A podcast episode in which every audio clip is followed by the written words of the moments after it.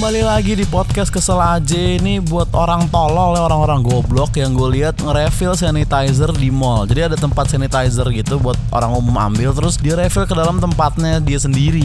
Tolol nggak tuh? Dulu dia dididik gimana coba sama ibu bapaknya? Gue gak tahu dia siapa ya, gue gak riset gitu, males. Tapi yang gue lihat cuman gue lihat video orang ketawa-ketawa di mall sambil nge-refill sanitizer sendiri gitu Sama teman-temannya. Dan orang-orangnya bisa kita lihat ya itu orang-orang yang mampu kok beli sanitizer gitu. Lu bukan kayak maksudnya kalau lu lusuh parah, nyeker dan dekil terus lu nge-refill gitu Mungkin emang lu out of survival gitu ya. Lu harus ngelakuin itu terpaksa mungkin. Tapi ini kagak anjir. Tuh orang pada ngelakuin buat ketawa-ketawa doang kayaknya deh. Nih orang-orang kayak gini nih emang gak bisa dibaikin gitu, gak bisa bisa dikasih barang gratis ngerti gak lo? Mereka nih orang-orang yang kalau di film-film zombie apokalips tuh rela ngorbanin temennya sendiri supaya selamat kayaknya deh. Bapak-bapak di film Titanic yang naik ke kapal yang isinya anak kecil sama perempuan semua dan gak malu gitu. Yang penting guanya selamat gitu. Yang penting guanya deh orang lain bodo amat. Dan gobloknya dia kenapa di-upload coba? Kenapa direkam terus di-upload ke sosmed? Berarti kan dia bangga gitu untuk nge-share itu. Dia pengen orang lihat kelakuan dia dan teman-teman yang kayak gitu. Biar apa sih mas? Hah? Gue yakin rekening lu banyak duit kalau bisa mesen sanitizer online dianterin di depan rumah lu. Kenapa lu harus nyelot? Kenapa harus lo upload? Dan kenapa lo ketawa-ketawa seneng seru gitu? Lucunya di mana sih bangsat? Goblok banget asli. Mendingan lu tuang ke dalam gelas tuh sanitizer terus lu minum. Karena yang kotor tuh sebenarnya bukan tangan lu bro tapi akhlak lu anjing